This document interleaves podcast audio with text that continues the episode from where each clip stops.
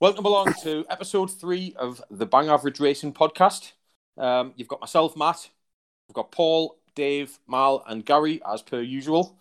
Um, and yeah, it's it's good to be back with you.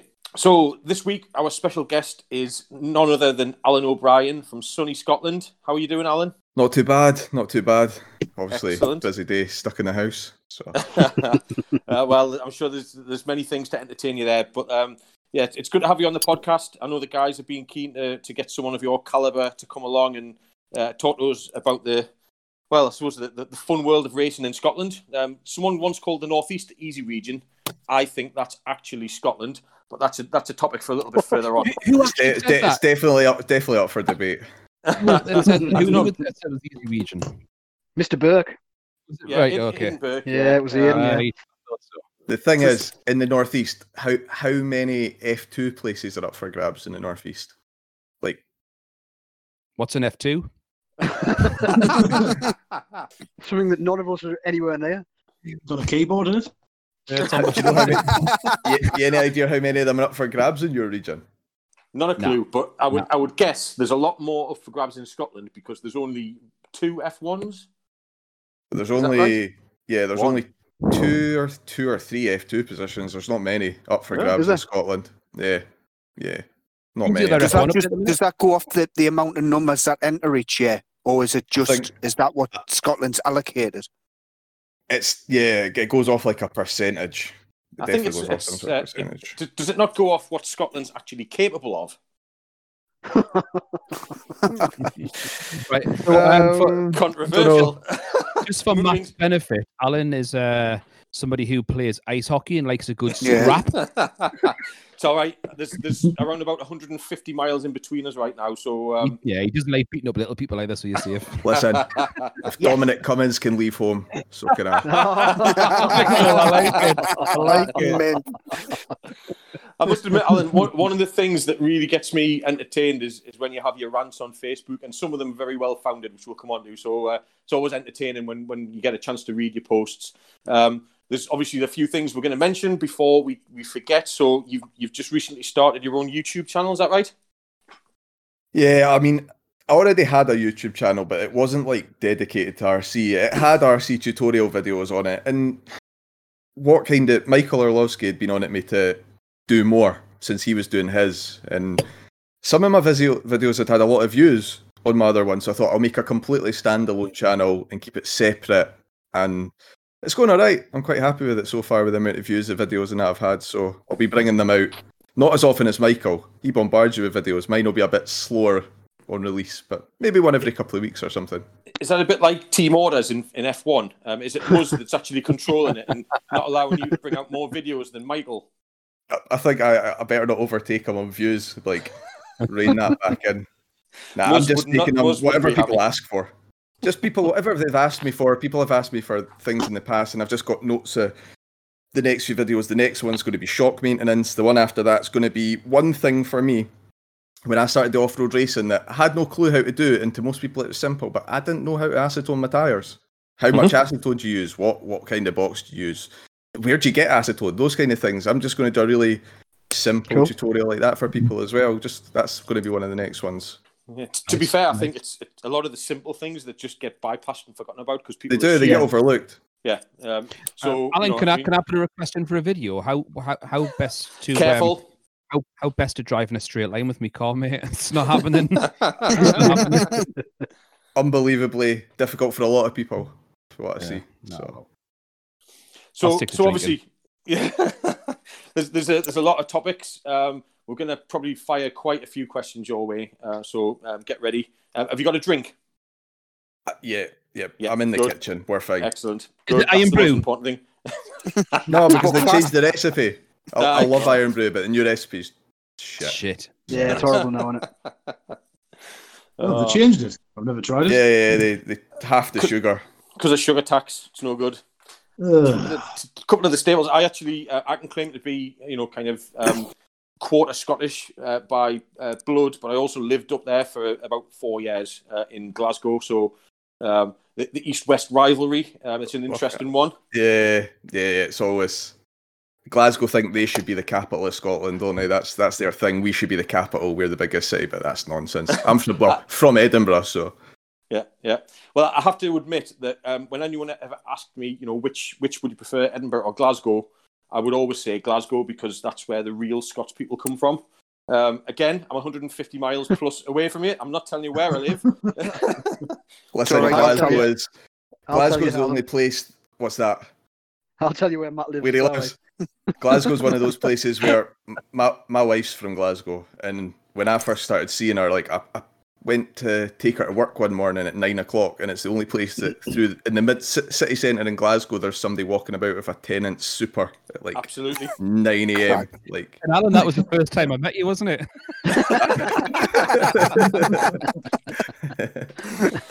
uh, that's actually something I used to see on a regular basis when I left the, the, the flat I was living in at the time. I had to drive through the city centre to get to the motorway, and it was Tennent's or. Um, where were you staying in Glasgow about? Um, so I was kind of um, south side, just All about right. 15 minutes um, out of the Posh. centre. So That's posh. it wasn't, believe me. it was the typical thing of an Englishman moving to Scotland and just taking the first flat that he viewed, and um, I didn't really think about the uh, the local area. It was less than Uh, desirable. I don't like yeah. Glasgow. I only go to Glasgow because when we have semi-finals and finals for the Scottish Cup and stuff, they play them in Glasgow. That's the only time I go. I hate Glasgow. Yeah.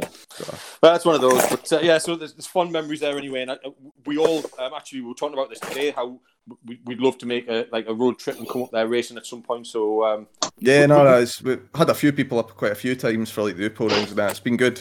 yeah, Good. Um, I think we want to do what we what we refer to as an Andy Scowen and, and come up there and try and get an F2 grade. Um, but again, Uh. that, that's another. Stone's not an F2. you you Is he saw that, not? didn't you? Are you sure? Go on, He's Mal. nice. Tell the story. What's that? Tell Oh, tell the F grade story. the F grade story. Um, I think he'd originally, he, on his original ap- application for SOC, he'd uh, put himself down as a higher F2 than what he actually was. Eagle Eye Mal. nice, nice. So- so- Get himself so- a little boost. Was was that not for the Teesside Regional where the car ended up flying under the rostrum and stuff? No, no, this was actually his. No, that um, was. I was. Uh, So uh, yeah, um, uh, Andy, if you're listening, and you want to be a guest on the podcast, just drop me a line.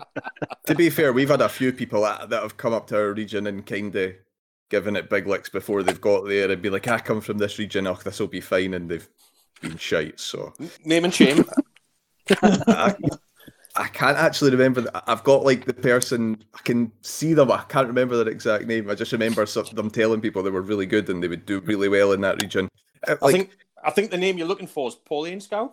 Here's the thing, Matt. I never profess to be good. I admit to being shit, but at least I'm good at being shit. You see? Yeah, well, Racing's you are. pretty Yeah, tough in our region.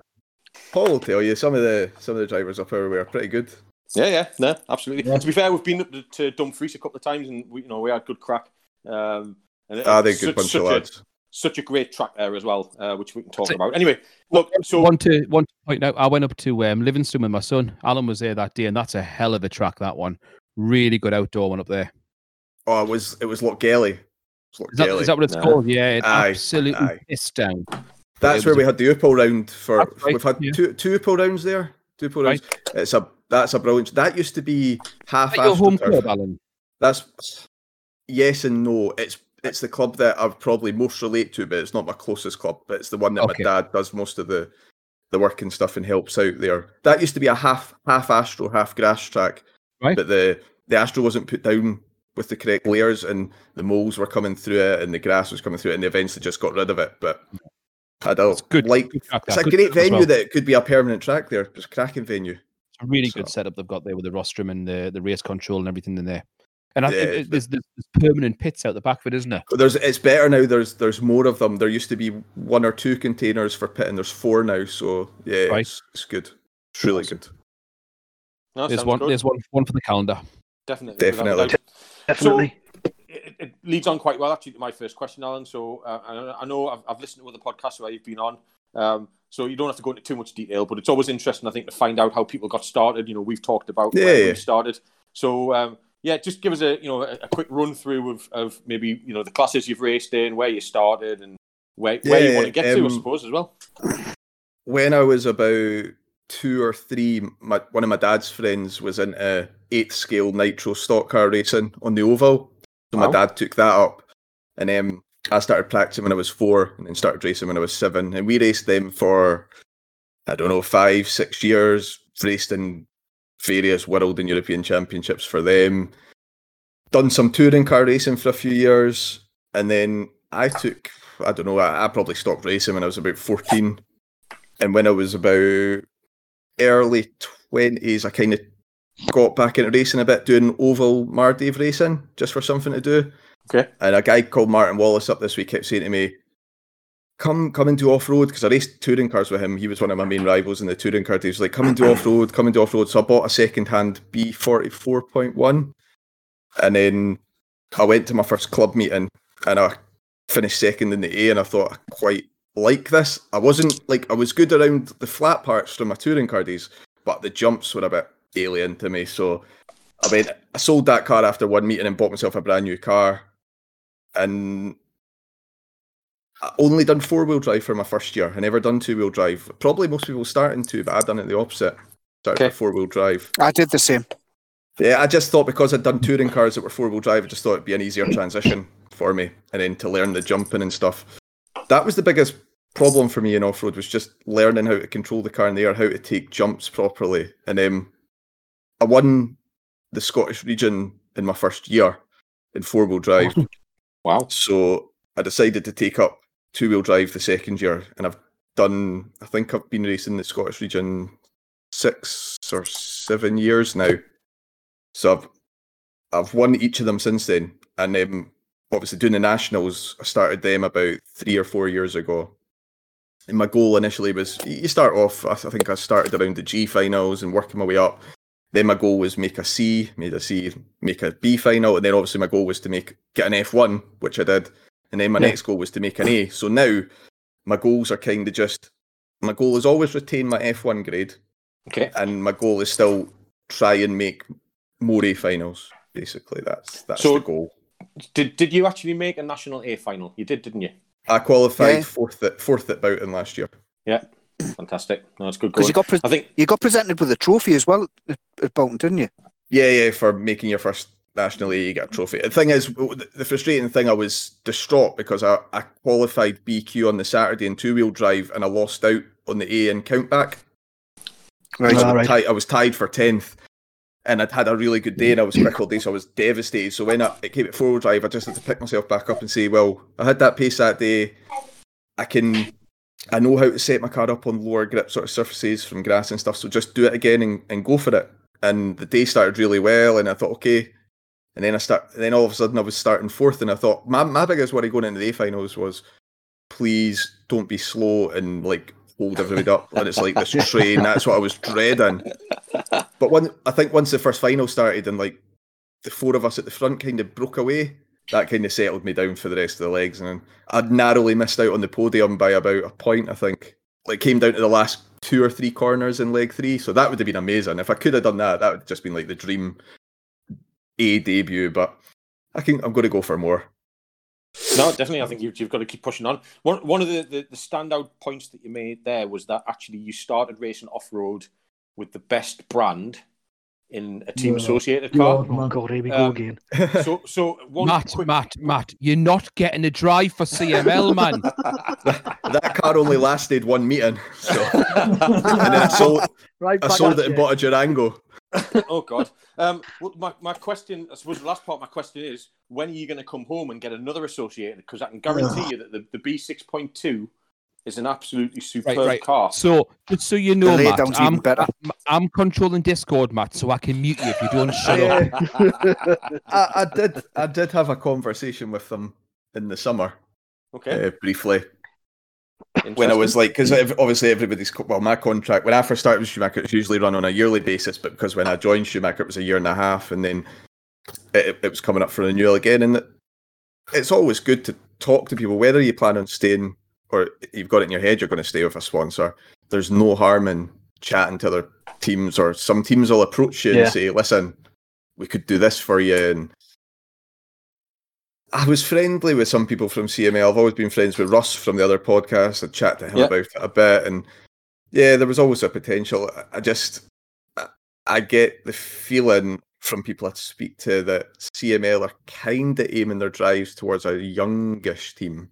From like, Well, I, I did what- have this. I, I didn't get to any advanced stages of discussion with Yeah, um, yeah. CML because I think I'd had the initial sort of opening things with them, and then I re-signed for Schumacher before I spoke to them anymore. So, It must, it must have been a difficult time. I mean, if we go back to last summer when the L1 came out, it was a hard car to get dialed in, and I think there was a there was a few drivers in our region. I know Dave Crap car. Snee.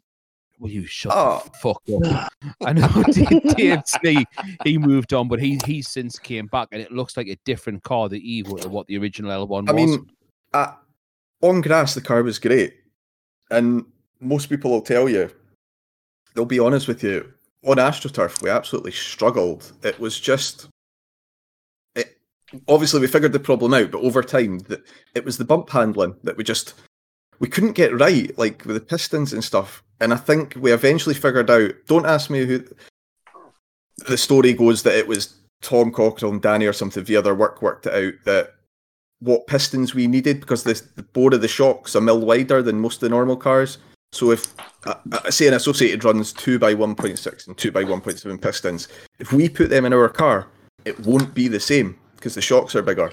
So we we eventually worked out that for us to run that on Astro, we now run two by one point eight pistons in the front and two by two point one in the rear, and that's the equivalent. And that just tr- you you had a shot of my car at Robin Hood, Paul, with those Yeah. pistons in, and it Different car transformed the car.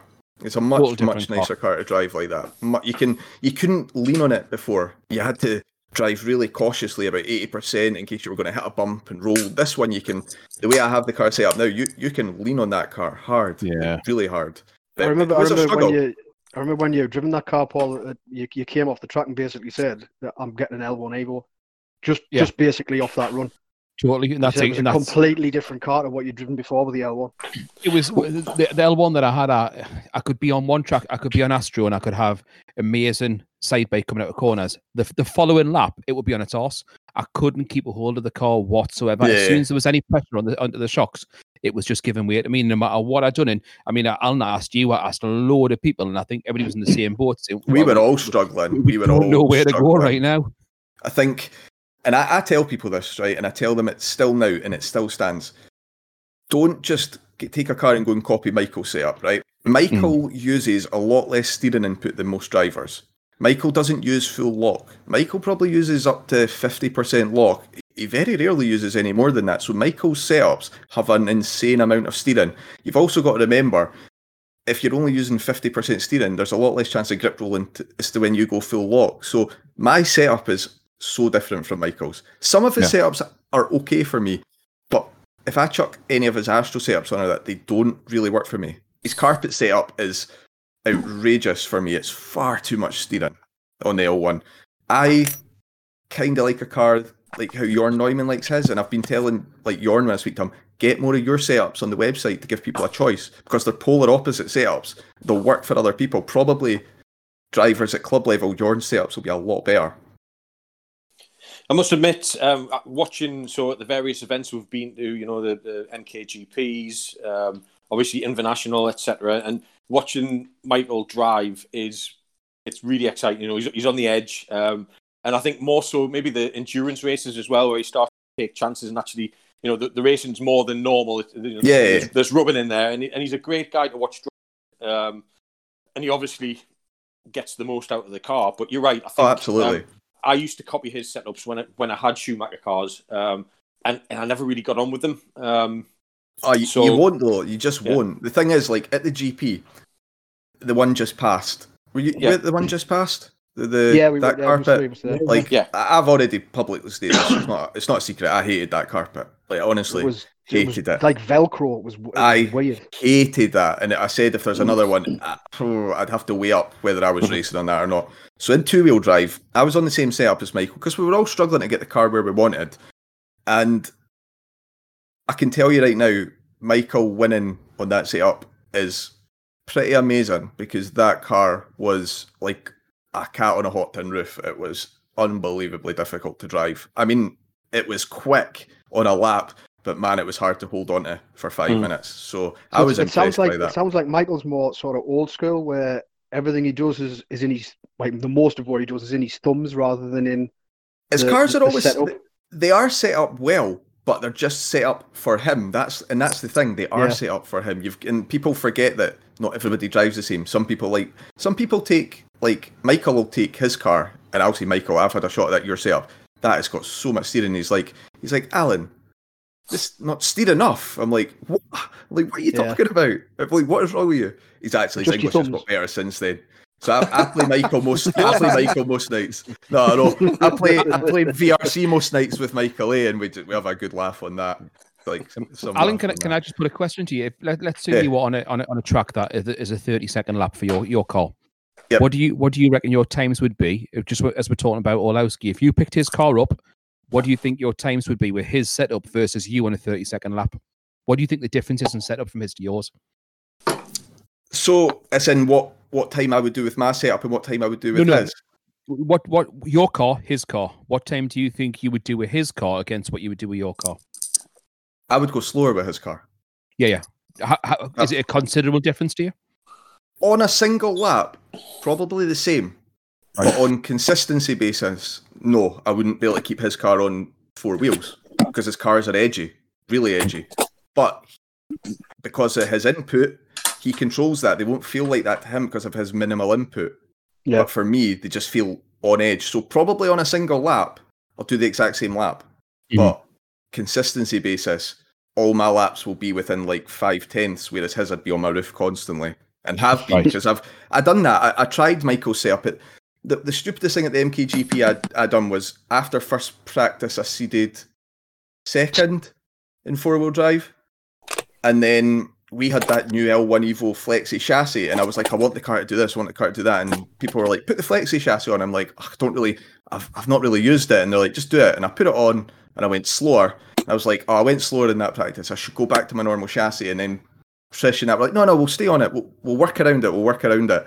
And honestly, it, it was the worst thing I'd done. I should have just went back to my own stuff because I just couldn't get the car where I wanted it for the Yeah. whole day. It was just a struggle. And I even chucked Michael's setup on in the middle of the day. And honestly, it was horrific to drive. It was so on edge. But like I say, Michael likes that, which is why Yeah, yeah. I don't take Michael setups to drive because they just don't suit me. I know they don't Does, suit me. does, does Michael run with the flexi chassis on? Does he? They, he does now. And I, I, so when I came to Nîmes in winter, I tried the flexi chassis at the first meeting on the Evo, and I was like, I've "Oh, seen that. My car does I- I- not feel good." I, well, I- I changed it after practice. Yeah, I've seen that after practice. What, what you doing there, Alan? Yeah, I'm just taking the chassis off. Oh, okay. I was like, I'm I'm turning the tensioner on me springs. nah, my, my car, I can change the L the, the L1 chassis in under like seven minutes now. I've done it that many times. Champion. I know where to go to. I've done it so many times now. And it's like, um, I just at, at Nîmes where the carpet wasn't as grippy as like the GP and stuff. The car, it, the flexi chassis is going to be really good, I think, on Astro. It, it like numbs the car down, makes it Right. lazier, so you can lean on it harder. But at Nîmes, it just took away all my steering. So I, what I'd done was, Jorn Neumann obviously runs similar setups to me, and me and him always run our diffs high, front and rear, which makes your car a bit lazier. So I said to Jorn, what are you doing now with this flexi chassis? I said, I'm not getting the steering anymore. And he fired me a setup sheet over, and he had to drop the front diff down, which gives more steering. So he'd obviously encountered the same thing. He'd obviously put it on Hmm. and thought, oh, okay, I don't have enough steering now either. To me, it's almost counterintuitive that you have to change something on your car to make the other chassis work. It's almost maybe just leave Yeah. your car. But then Yeah. maybe Schumacher want him to use it because it is good. It does make the car easier to drive. It, it, it definitely does. So yeah, maybe I, I the whole obviously wanted to test on Astro, but I haven't had the chance. So Not yet. Hopefully, we'll get there No. soon. We'll get some outdoors.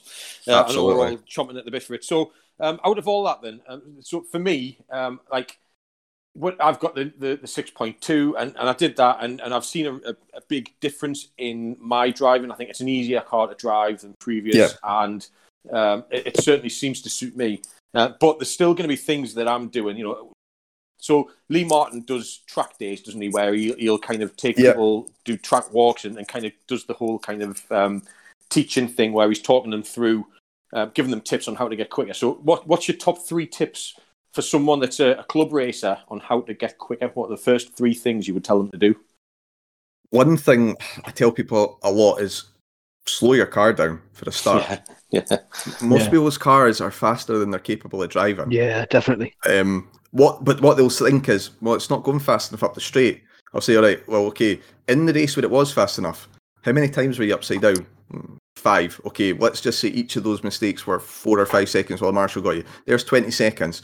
The lap times are 16 second lap, so you've just lost yourself over a lap in mistakes. So even if you slow your car down and don't make those mistakes, you've already gained a lap. Yeah. And no, yeah, other thing I see from newer drivers is, and I was very guilty of this, and it was Craig Collinson that pointed out in my own driving. He he used to say to me, "You're really, really neat around the corners," but he says when there's a straight line from one corner to another, point to point, he's like, you kind of just bring the throttle in dead smooth and just roll to the next one. He's like, you need to get from point A to point B as quick as you can, then slow down. So from point A to B, remember to accelerate quicker through them, but do slow down for the corners. That's where a lot of people yeah. fail as well. I've, I've, They do sta- I've started doing that a bit down. 'cause, yeah, I, I think I was doing the same way. You were trying to just get it round as, as smooth as possible without And- you know, forgetting the fact that you've got to get from point A to point B as quickly as possible. people think can. they can't slow down for the corner, but if you watch, people always say to me, and you'll probably notice, people like Lee and Neil, sometimes it might look like they're going really slow around an apex, and they probably are. But as long as you get from A to B quickly, you can Yeah. slow down for the corner. Going wide on a corner isn't going to gain you anything because you went too hot in it. It's just going to Yeah. lose more time. Hmm. I do have another good tip for a third one, though. This was one thing that really made a big difference in my off road driving. I used to always find on AstroTurf that around the centre of the stick, the car was always like, your car would be a bit twitchy. Even when you numb your setup down, your car always feels a bit twitchy on AstroTurf. Put in an exponential of minus 20% on my steering is one of the biggest changes I made in my off road Right. driving. And is that just on Astro, or do you keep it? I run it time? everywhere. I run it Wow. everywhere. Okay, Is it just steering or do you on throttle as well? If it rains on Astro, I run minus 40 on my throttle. Right, okay. but like, I've only done that a couple of times. Done it at the International one year. I've done it not Robin last year, the year Hood before. I think so. W- was it not right that you went up in, in the heat that uh, there was a, there was loads of rain at International? I think it might have been last year. I Uh, had one where me and Wesley and Michael went up when it was pissing down for our heat, but it had been dry for most of the others. I remember Yes. that. yeah, Yeah, I remember that. And did you not? You you ran away with it, didn't you? Me, Yeah. and, me and Wesley, we, we were miles in front of that one. Yeah, Uh, Yeah. basically all, all the, the minus forty does is just just make it a bit smoother, putting that power down. Um, But the minus twenty on the steering, it takes all that edge away. Um, right. One thing I done, I don't know if any of you know Stevie Sheridan I go racing with, a few of you might have met Yeah. him. Yeah. So Stevie, I, I make changes to Stevie's car or transmitter without telling him because if I tell him and he knows about it, it'll be in his head when he goes up. So one thing I done is Sandro, I picked up his transmitter one day and I thought, oh my god, those sticks are so light. So I tightened the sticks six full turns, Okay. the spring, and he went about a lap faster. And I went, did that feel better? You were a lot more consistent. He said, yeah. I was like, I tightened your transmitter six turns. Basically, his sticks were just too light. And what Yeah. I've noticed over time is if you're racing with light sticks and it feels fine, see, as soon as you get nervous, those sticks feel doubly as light. Mhm. And it, make, Makes it, sense. Yeah, yeah. it- it- uh, Neil Cragg, as soon as he gets a new transmitter, tightens the springs as tight as they'll go. Right. That- that's one example It's, for you. uh, it- I mean, that that wouldn't help me because I, I don't drive sticks. In fact, putting a pair of stick, a set of sticks in my hands will make me go in, incredibly fast into the nearest wall. Um, Can you do it? Do, do wheels have those kind of options? Do you, can you change Yeah, they do. tensions on Yeah. wheels? Yeah, yeah, yeah. yeah, yeah. So you can change. I'm, I'm running Sanwa, and you can you can change the, the tension on the wheel and on the Yeah, trigger as well. So it's, it's so it's a similar um, thing. Similar thing. Um, yeah, yeah, yeah. Okay, interesting. No, that, that's it's great to get some tips. I think um, again, it's it's just those things that you know once you sit back and, and think, um, you know, they kind of do make sense. Uh, but it, when when you sat there at a meeting, all you're thinking about is have I got my the right tires on, my battery's Oh, charged, yeah. you know, am I ready to go? So they all go out the window. Well, it's, it's Uh, definitely made me think that I need to start racing with Alan because you know you can make changes to my car when I'm not watching Well, that are actually I going to help us rather than It's the best wheel nuts off and I just like know it must. You know yourself. Sometimes you make a change in your driving. You sometimes think about the change while you're racing. Whereas if I do a sneaky one to his car, thing is, w- would Neil Cragg have won the world championships if his dad hadn't unsoldered a cell from his battery without telling him? that. Aye, aye. Would he have went on to win that leg? Who knows? Well, I, I'm gonna I'm gonna um, stand back and let the other guys comment because uh, obviously a fellow team associate driver, I can't be saying anything negative about him. Um, what I will say, it, it would be I- I was going to offer Dave to make those changes to your transmitter when you're not there. Um, You you don't even know how to pick up a stick transmitter, so don't even try. but I'm sure I can manage to reverse the steering or something like that without you knowing. I'll still go faster than you. Imagine, mate, Dave, Dave, imagine seeing a stick transmitter in, in his hands would be watching Jeremy Beadle's left hand, wouldn't it? like, look at Jeremy Beadle's carrying a plasma.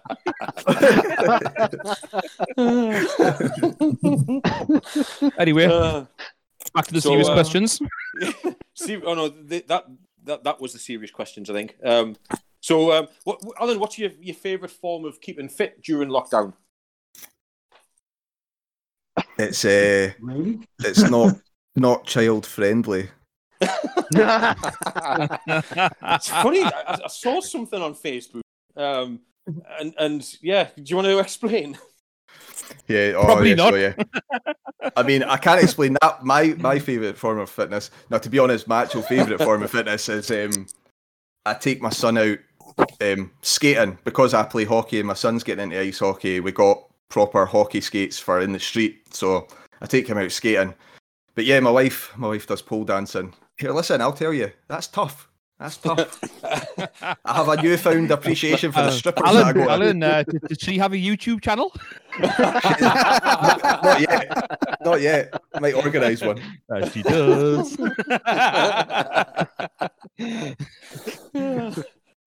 Right, back in yeah. the box, Paul. Um, no, it's interesting, isn't it? Because you know we've all got hobbies outside of racing. Uh, well, Yeah. some of us anyway. Um, ours tends to be drinking, then racing. Yep. But you know, there's there's always things that you know you can do, and, and obviously with lockdown and the ability, the, the lack of uh, racing, um, it, it just brings out the other side. and I think people are getting more involved in other things, which it's good to see. Um, I think for me, I'm I'm used to this life as well. I, growing up, I've always been a bit of like a computer gaming geek, so I spent a lot of time as a hermit in my house anyway. Like honestly, it'd be weeks without leaving leaving my house. So this for me is kind of normal, but um, I've got loads of stuff still like games and that to pass the time that I do anyway, and I'm just missing my ice hockey and stuff. That's my usual sort of keep fit, those kind of things in my racing. Yeah. Um, Yeah, yeah. I think we're all uh, we're we're all kind of missing racing as well as other things as well. So uh, these guys have been quite quiet tonight, Alan. Um, I don't know. I don't know why. I'm sure that there's there's questions. Come on, guys. I So, did buy an uh, associated TC3 last week though, so that's Oh. getting that's getting Oh, The hang on, treatment. Yeah. Just timestamp that bit, lads, and we'll send the, the timestamp to Buzz. That timestamp that Paul and edit it out. it was it was my favorite uh, it was my favorite touring car so I'm I'm just doing it the way I had it when I used to race and I've got one of my old shells and that would just go on the shelf although Yeah. um, my son's already managed to snap a wishbone off it so that's a good Oh, he sounds like a good lad. I, I actually, um, so I, I did race touring car, you know, indoors on uh, a polished floor for. well, that's what we raced that's what Yeah. we raced as well mainly polished And- floor and it was amazing loved it Yeah, to be honest, it was, you know, and everyone at the time were taking the piss, like boring cars and all this type of stuff. Uh, Jamie Chappell, never forget, he turned up to, to this meeting with his new Tekno at the time, uh, and there's me with my touring car, and he was like, "What the heavens hell are you doing with that?" And then, like, I've brought this up a couple of times, but you know, literally, probably about four weeks before lockdown, he's racing GT12 or something. and I'm Yeah. Ah, I know I know because I called him gay and then when I posted a picture of my touring car he called, he called me gay we just decided that like me and Stevie were like, right, we've we've got one permanent track up here indoors, and there's three tracks. There's a touring car track, there's an off road track, and there's a drift track, all in, in one it? Uh, building. yeah. At Air. Yeah. So like, we said, well, listen, there's a there's a, a lap record on that track. We've never had a go at it. We want to build a touring car? We'll have a go at it. Why not? That, that's why we got a touring car. We're just going up there to play about a bit. No, I did try and start a rumor that I was quitting buggies because all the politics and people and that in it, and I was leaving for touring cars, but nobody properly bit to it. So yeah, no. To be fair, you know, like I say, I, I did race them for a little bit and really enjoyed it, but um, I, I missed the the three D part of the track. You know, the jumps polished and polished floor racing with touring cars was was brilliant. That's where I got my I got my first my first ever sponsored drive was with CML. So Okay. like that's why the TC3 was like quite a special car to me. Craig Drescher used to be the shop rep, and he Right. used to come around all the shops, and he used to race at our club when he came up. Okay, yeah. And I think I think I beat Craig at our club, and then the second night he beat me, and I think that's what I think I was twelve at the time, and that's what got me my first drive. So Cool. that car was always quite a special car to me, as much as it was a weird handling car Alan, what's your favorite car of all time? that I've had. Mm. Hmm. I don't know. Probably in the touring car days, definitely my TC3. That's one of my favourite And what about cars. what about in the cool days? What count as the cool days? Buggies, buggies. Oh, buggies. You mean the like the decent, aye, the, the good days? Yeah. Um, do you know what? One of my favourite cars. I do. I I really really liked my Durango 410. Right. Really liked that car, despite the fact that when I first built it, I snapped one of the parts on page two and had to order a new part. You know, when you get really excited for building a new kit, and I couldn't even get past page two because I messed a bit up. Because I wasn't really, I was terrible. Like I hadn't really built kits back then. That was my Yeah. first ever kit, so it was a bit of a learning curve. And uh, Did you Yeah, run? was- you, you run Team C for a while? Yeah, over a year. Yeah, I think the first time I. I met you was when it was the Benfield Winter Series, and you were running Team C then. I had a day where I, a a little while where I bounced about sponsors each year, just the way things were going because because I was kind of like on on the way up. Every time I done that bit better, I was just getting offered a better deal and a better deal and a better deal. So it was like I just kept bouncing from sponsor to sponsor as the deals were getting better. And Yeah. obviously, Aidan Burke takes the piss, but I just want to point out, Aidan, this is my fourth year at Schumacher. Point it out. How many have I think Aidan's changed about three times since I joined Schumacher? Is that right? Just just checking. Hi Aidan. uh, What was he before? What was he before? Uh, Kyosho? What is- what was it then? before Kyosho? Can't remember. Um, you He was with them for a oh, he was bit, a, wasn't he, he? no, he was a massive um, Lee Martin fanboy. He was a Yokomo. Oh he yeah. loved Lee Martin. That's what he was. Yeah. So nah, Aidan's a good guy. I like Aidan. Yeah. He is. He's- He's, he's he's helped us a hell of a lot with, proper uh, with proper getting the good guy. podcast going. Always get a good laugh with Aidan. Idiot. Yeah. a good guy. Someone we've got a lot of time for. So back to the the, the RC questions. What's your um, your favorite track, Alan, in the UK? Uh, Robin Hood. Robin Hood. Yeah. Yeah. Definitely. Good call. I mean, very good call. And a soft spot for Boughton, obviously being my my first A final, and the fact I go so well there. But do you know what I like about him? It never gets raced on by people, so the playing field is level, yeah, yeah. Right. Aye. and yeah. I like that. I'm looking forward to the Neem track. To be honest with you, So are we. getting a bit running around that. Yeah. It'd be, for me, nice, be nice to get on there. it's, it's just Can't a wait couple get hours run for me. Couple hours run for me. So Yeah. That, that's one thing actually that I, I must kind of applaud you for is the commitment that you've got because we've seen you obviously Invernation, we've seen you at Worksop Winter Series. Um, obviously, you get way further south than we get. Um, you must rack some miles up. Um, I, th- I worked it it's- out. A couple of couple of national seasons added up to about four thousand miles each year. Wow. Wow, That's so that, that's good going. Tor- No, Torch for me is like four forty. So Bloody hell.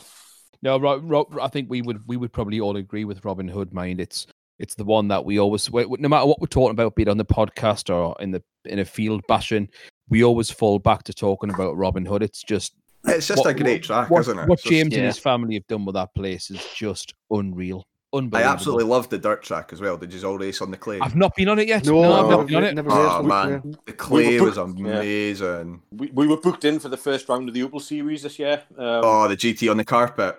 yeah. Yeah. That'd have been good. See the chain.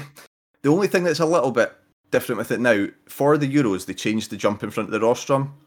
So the jump, if you ever look back on old Opel videos, the jump used to be higher. Right. Right. It was a big, big jump in front of the rostrum. I mean, so much so that I like quite a few cars used to snap arms just on landing because it was a big jump. And that track on clay, I remember my first international there. It was like blazing sunshine, and it was just amazing to race on. Brilliant, absolutely brilliant. Hopefully, we'll get back to that soon. Yeah, I do hope. yeah. Got- I mean, there are there is a lot of good tracks at race on. There's a couple of I've ne- I've never been to Eden Park, and the only reason I don't go to Eden Park is the M25. Right. Okay. The only reason I do not like Eden Park. There's people like Alex Springer that live 60 miles from Eden Park, and it took him nine hours to get to that national one year. France. Exactly. he prob- the boy that drove from Sweden to the the Reims Euros probably got there quicker than Alex did to the EPR.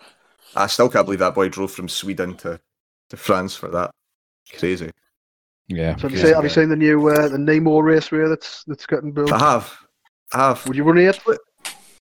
I mean, I, I would like it purely from the the angle that I started in Nitro. So Yeah. I've done a like I've done Nitro and I've done buggies, just not in the same same car. But I think I'd like it. I think I would like it. The only problem with eighth is you've got to have a pitman and you've got to be the. It just seems a bit more hassle, eh? I need a pitman in tenth. Never mind eighth. Exactly, exactly. My, my dad would have to be my pitman, and I can imagine my dad taking double the time to fuel the car than anybody else. Like, just- it's funny actually, Alan, because um, obviously with lockdown, like I, I'm just going to shut the door so that no one can hear it. Um, I've, I've invested in like ridiculous amounts of new cars, and I've bought three eight scale buggies. So if Oh. you're in the if you're in the market for one, There's um, something about lockdown with people spending money. Me, I'm the same. I'm the same. Like just crazy. Boredom. Yeah, we, we've you- all absolute spend all random crap. pointless shit. Yeah, Yeah. exactly that. I mean, like like Matt's just demonstrated there, lockdown, you buy shit because you're bored. And the thing is, we're all buying shit and we've got no money. yeah, exactly. yeah. Like, I'm the same. I'm the exact same. Like, a parcels turn up for me every day. My wife's like, "What have you bought now?" And I'm like, "Oh, look, I bought new three new straps for my Fitbit." I'm like, "Why? I don't know." you want to track them cause. steps from walking to the kitchen to the Aye, basement. exactly. Like, I have no Matt idea. tried that one, but he, he keeps having to say that they come in really big boxes. There's far too much packaging for them. Yeah, it's just And- an iPhone case. That's all it is. Yeah, but you've got to be honest, Dave. Everything is really big when it comes to Matt. Oh, Obviously, I no, got no. that. I got that TC3, but that was a present from Stevie as a thank you for all the help I give him. So thanks, Fair Stevie. dues. Fair dues. I'll buy you a chomp. nice. hey, hey, big spender. I know. I know. So obviously, with, with everything we've talked about lockdown, um, we've talked about the fact that obviously racing stopped and it's just been kind of pulled. Nationals are cancelled. All this stuff. What, what do you think the future is? Kind of, you know, the next few years for one tenth racing in the UK. I think it'll just keep growing at the, the rate it's been growing because it's been even in Scotland, for example. I mean, I think when I started regionals, there was 50, 60 people in total, and now we're up to like 145 a meeting. So it's just Wow. grown hugely, and it's you've seen that with the nationals. I mean, the nationals when I first started the nationals about four years ago, you could almost book into anyone you wanted. I, I got into them all Wow. as an F five. Wow. Um, now what Massive Robin waiting Hood list had now, a, isn't it? Ro- Robin Hood had 72 reserves like That's it's crazy. just crazy, crazy but it's what you need from the sport it's what you Oh, want definitely, definitely. Well, you know, and, and we were saying this on the special that we did with the guys uh, made the the Flying Cars movie. That um, you know, it, we've had kind of mixed feedback about the film. We all think it's really good, uh, just for the record. Um, but I think what people wanted was more racing. Um, there's a bit of racing, there's a bit of flying cars, but we just said, you know what? No matter what it is that's there, it's all about trying to get the message out. Uh, you know, and, and just tell people that Yeah, there's yeah. this, this, this, this. I think we call classed it as a, a subculture uh, of people that race toy cars. no, nobody knows about them unless they know somebody who knows somebody and that's how people Yeah. find out about it if i tell people if i say to somebody i'm racing rc cars they either misinterpret it as full size or they Yeah. think i've gone to toys r us and bought a 20 quid car at one Yeah, race exactly There's it. no in between. They don't know the in betweens. They don't know the complexities of setups no. and stuff. They, so trying to, if people go, like dig deeper, I used to say to people when I was going away, "Where are you going to this weekend?" I'm like, oh, "Me and my dad are going away." Oh, just going away to do stuff. I just stuff. Now we're trying to maybe explain to them a bit more and say to them, "What do you think I spent on tires last year?" yeah, That usually yeah. wakes them up. Yeah. But it, it's that awkward conversation, isn't it? When you're trying to explain to people what it is, um, and, Mhm. and you're trying to do it in a way that doesn't make it make you sound like a complete like geek. And You don't want to look that- like you touch kids, basically. Funny, Paul. Paul had a question about that, didn't you, Paul? Nope. Oh no, I did, but he answered it on WhatsApp. So let's move Oh, on. right. No, it is like Oh, that though. You do, well, you do yeah, feel yeah. like you feel like the thing is, it, it- no offense to people in some of the circles, in some walks of racing, it does attract some really strange Yeah. folk. oh yeah, And, uh, yeah. We've seen it. We've seen it. Um, And in certain classes, well, I'm not going to point those classes out. I'll totally offend the folk. But I've been to a few different kinds of nationals through all the different classes, and there's some strange folk. Which Jesus. classes are they, Alan? Which classes? Tell you, I'll tell you on one that, mate. Don't tell me I'm four bottles of Desperados and two whiskies down. I'll screenshot it. yeah, you, you really do have to watch Paul because uh, even even after one whiskey, uh, you, you can't really trust the kind of stuff he'll put on the internet. But um, that, that again is another story. To be Um, fair, even before a whiskey, Matt. Let's be honest. I know. I'm, I'm. To be fair, I'm. I'm the exact same, and I just keep my usual sort of arguments I cause on the internet separate from my racing, purely from a sponsor point of view. Even when I have, like, I, I still have the odd argument at meetings, as Paul knows. um, yeah, I um, almost ended up in a scrap with somebody at work, so because Yeah, they, they made a comment so- behind your back after you'd already had a go. Yeah. yeah, I mean, being Scottish, it's a, it's a term. Like, I, I keep it under control most of the time, but I do. I go from like sort of calm, calm, calm, calm, and then explode. so, Yeah. which is what happened at that meeting, and I It just did like yeah. it did. Um, moving on, I, I'm quite often asking you for for for hints on setup. When we, I watch your videos, Alan. What's the the best way to learn the setup of a new car that you you found? Where's where do you start with it? You're putting the L1 down for the first time. Where do you start on setup? Do you go shocks? Do you go transmission? What's the first thing you probably look at? it's probably easier to tell you the way I, I done it. Well, Like I say to you, I came into off road like seven years ago. I'd never raced an off road car, and when I raced touring cars, my my dad built them, so I'd done nothing other than change tires. And in my Mardave days, Mardaves don't have a setup other than springs. So for me, diffs, shock oils, pistons, that stuff was alien, and it was like it's a bit overwhelming when you first start, to be hmm. honest. Yeah, that's exactly how I So- feel. It's massively overwhelming. It's hugely like What are you doing? What I them, Dave. exactly. So we we had a, a track that was about three hours north of me, a permanent Astro track, and I was good friends with the guy. And I said, "Listen, I'm, I'm going to come up for two days, and I, I take a notebook with me, and then what I do is I just start on what would class as like an okay setup that worked there before, and then I write each change that I do. So I'll make the rear links on the car as long as they'll go, drive it, write down what it does, make them as short as they'll go, write down what it does, put them back where they were, do the exact same with the front. Then do that for every part in the car. Shocks all the way in, shocks all the way out, front and rear, and just note down what every single change done. And same with diffs. I still do it now. I mean, I went up to the track at Air after the GP because a after the MKGP, I'd heard that people were running. Um, was it what was the oil? Was it five? Was it no? It was a million. Somebody was running a million in their diff in the A final in two wheel drive, right? Wow. So I'm like, okay. So I took it to air and I didn't have a million, so I back to back 7k versus 500k, just stuff like that to test. And do you know what? I kind of wish I had tried that now at the GP because it's really good with the grip's really high. So, um, It's, yeah, it's that's, funny the, that's the best way yeah, to learn. Best way to because learn. um, there was, I think, um, kind of midway through the last indoor season, people were starting to put like, you know, I was used to running ten thou in, the, in my two wheel drive diff, fifteen thou, and then people started to go to fifty and hundred and, and higher. Uh, Yeah. Kind of the kind of oils we'd been running in the centre diffs and Teknos. Um, and and I was just like, there's no possible way that can work because the science doesn't doesn't sound right. But when you do it, it's just unbelievable how well the car drives. Uh, so I think I'm sitting looking at my, my car now, and it's got 50k in the in the diff, um, and it just drives so well. I think the best thing I can tell you when I back to that, so air, the best way to describe air is G grip like the GP, but grippier, right? Um, Really? Air, air is insane, like the grip at air. So I thought that's a perfect testing point for it.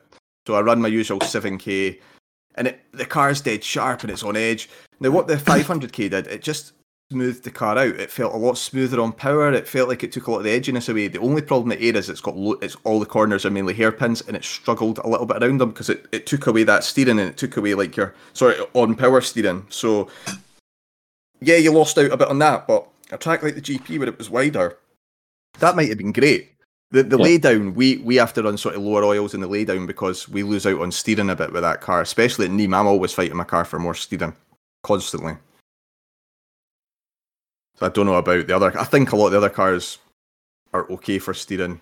I believe it's probably something Schumacher will work on in any future cars for more steering. But Well, that's definitely what lacks a little bit. And we get racing, there should be two new cars out. That, that's the thing. I mean, what's the, the laydown's nearly two years old, is it not? So Uh, yeah, I, yeah, I did make this point the other night in, in our WhatsApp group and I got shot down, but that, that's another story. Um, if you want to send Trish a good starting point for the new four wheel drive, um, I can send you, I'll, I'll, I'll send my B74 up in the post. And then you can You can put, it in straight in the the bin. oh Look my at that god! one, one, Was one that by Mal? one. Everybody's locking off. Apart from the It's- associated drivers, it's certainly a better car than the B64 anyway. Oh well, I, I didn't drive that, so but I did. I did hear about it, and uh, yeah. Uh, to be honest, so um, what a lot of people will know about us and our our team, uh, we enjoyed probably eighteen months, nearly two years of driving um, Tekno four wheel drives. Yeah. Um, and those cars were just phenomenal. Um, I think they, they you know, they, were- they were this new thing, weren't they? You know, very different kind of design for a lot of it. They're Yeah, relying on on the, the, the front of the car, etc., way forward and all that. Um, and then um, to move back to a four wheel drive that you could actually, for me, the Tekno was like a brute. You could just literally, you know, hit full speed into a corner, slam the brakes on, the car would rotate, and then you, you're out. Um, the 74 for me, you've got to drive more, um, but it's actually Yeah. quite a ni- quite a nice experience, uh, and I think you know it, it's it's probably made me a better driver because of that. yeah. I had a shot of a Tekno at Robin Hood. Um, and what I remember, this was You used mine. I had yours. I had a shot of Jamie Yeah. Chappell's as well. And the, Mine the was one thing I can, did you have your shots on the front, The- Uh, like I, in the rear?